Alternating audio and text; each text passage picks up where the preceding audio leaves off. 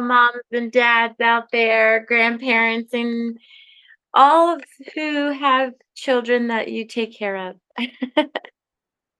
we are here today for a bonus episode, my first bonus episode ever. I decided I would record this because I had a post on Facebook and Instagram in December, at the beginning of December, and it just really took off. And I really wanted to share it with you in a way that will benefit you.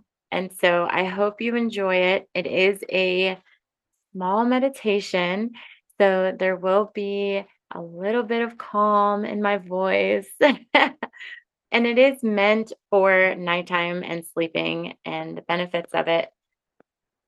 And so I hope you enjoy. I know that by talking with my kids and being an entrepreneur, working on my computer and on my phone is kind of a lot for my kids. They, hear my podcast and they know that I'm actually doing good things for other people. Um, but they also see that only sometimes after school, you know, they'll have mommy time or, you know, sometimes after my husband comes home from work, he'll, when he's not tired, you know, he'll have time for them. And I know that many of our kids have struggled with this. It's not just me. I know for a fact that many of us are in front of our phones, whether we own a business or not. We are all watching other people make videos, watching and listening to others create some hacks that they figured out when they weren't recording themselves definitely a type of distraction that doesn't need to happen. And it might stem from some type of guilt that, hey, I need this phone to communicate with family. And I paid lots of good money for it. And therefore, I need to use it. But also, it's boredom. A lot of us don't even know what to do if we aren't on our phones. And so, there's a rabbit hole and a hamster wheel effect that comes with the phones. And now our kids are starting to see that. And our kids are very smart. Our kids are knowledgeable, they're intuitive, they're sensitive, sometimes too sensitive to other things that we are not aware of because we are on our phones all the time or 90% of the time. And so we get frustrated easy and we get irritable and we get anxious and then we result to self-diagnosing in some as if we were professionals. So like I said, some kids are very sensitive and that could be to emotions. They could be sensitive to emotions or they could be sensitive to the spiritual world. I know that sounds woohoo, but it is very true. There are some personalities out there that are very susceptible to uh, typically susceptible to like we just don't have that deep of a connection with ourselves or our environment like some kids do. And so sometimes you'll hear kids saying, I'm scared a lot. And you could be doing everything in your power to comfort them, but there's still some type of scared. And so there's a disbalance there. Sometimes some kids need a little bit more help or a little bit more love or a little bit more attention than others. And then there are such things as the love languages, right? There are several love languages out there that each individual has one that's higher than the other. And so when you think about your love language as opposed to your kids' love language, it it takes a little bit more thought than just the thumb scrolling and your eyes numbing out. Just so you know.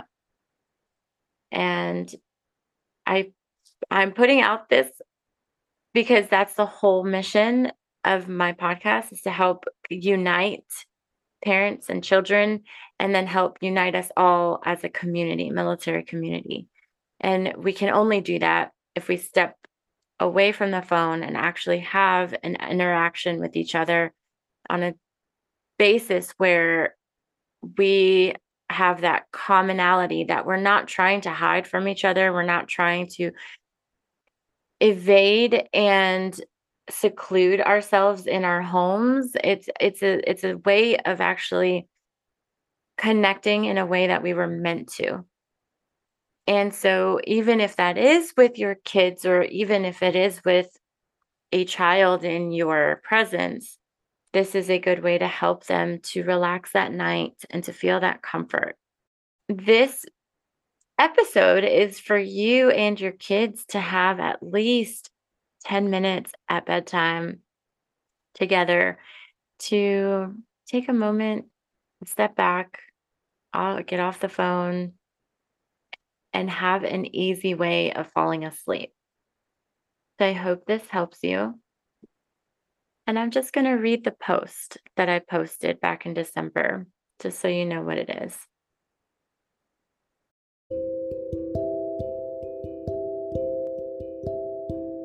My kids love to pray. It helps them feel a sense of security that something greater than them, greater than mommy and daddy, is looking after them and taking care when they're scared at night and they have visions and nightmares. When they cannot fall asleep, I will sometimes calm my voice and say the following Baby girl or baby boy, bring attention to your toes. Imagine your toes are heavy like piggies laying on the bed. Moving up your feet and ankles, they're falling hard to the bed. Move up again. Your legs and knees are relaxing. You're feeling calm and heavy. Moving up to the thighs your lower body is feeling lighter, almost like you're floating on water. Your hips, your butt cheeks, they're floating too. Totally relaxed. Your back is now in the water, totally. And your stomach is above the water making half of your body in the warm water and out. Soon, your shoulders, arms, and fingers are feeling totally relaxed, pressing them into the water, your fingers making ripples on the surface. Moving up into your neck feeling your hair hit the water only halfway. Your chin dips only. Feel all the tension release through your exhale. Just like that, you're in your own bed, cozied up under the blankets. Your face is totally relaxed and your forehead unwrinkles. Imagine your eyes closed. You see the stars twinkling dim and bright as the full moon peeks from the clouds. Saying good night, my love. Sweet dreams. They are usually out by the end of that.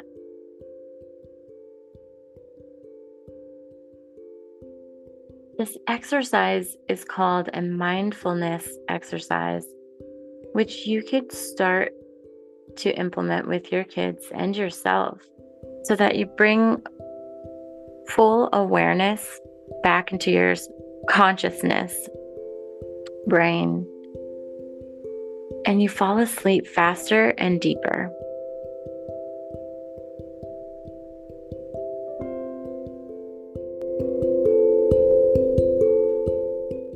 Really enjoyed this bonus episode and make this mindfulness exercise your own.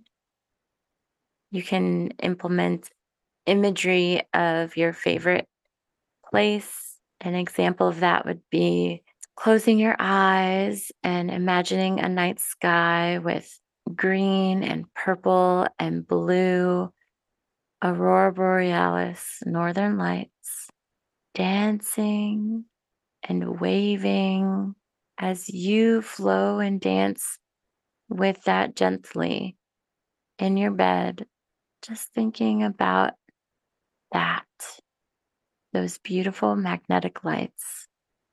Any other imagery that comes to mind, like waves crashing on rocks in the ocean, or the little trickles of a river on pebbles whatever it is that makes you happy, imagine that and take out five to 10 minutes before bed to practice this with your eyes closed, cuddled up in your blanket, and feel your baby, feel their skin, touch their forehead, boop their nose.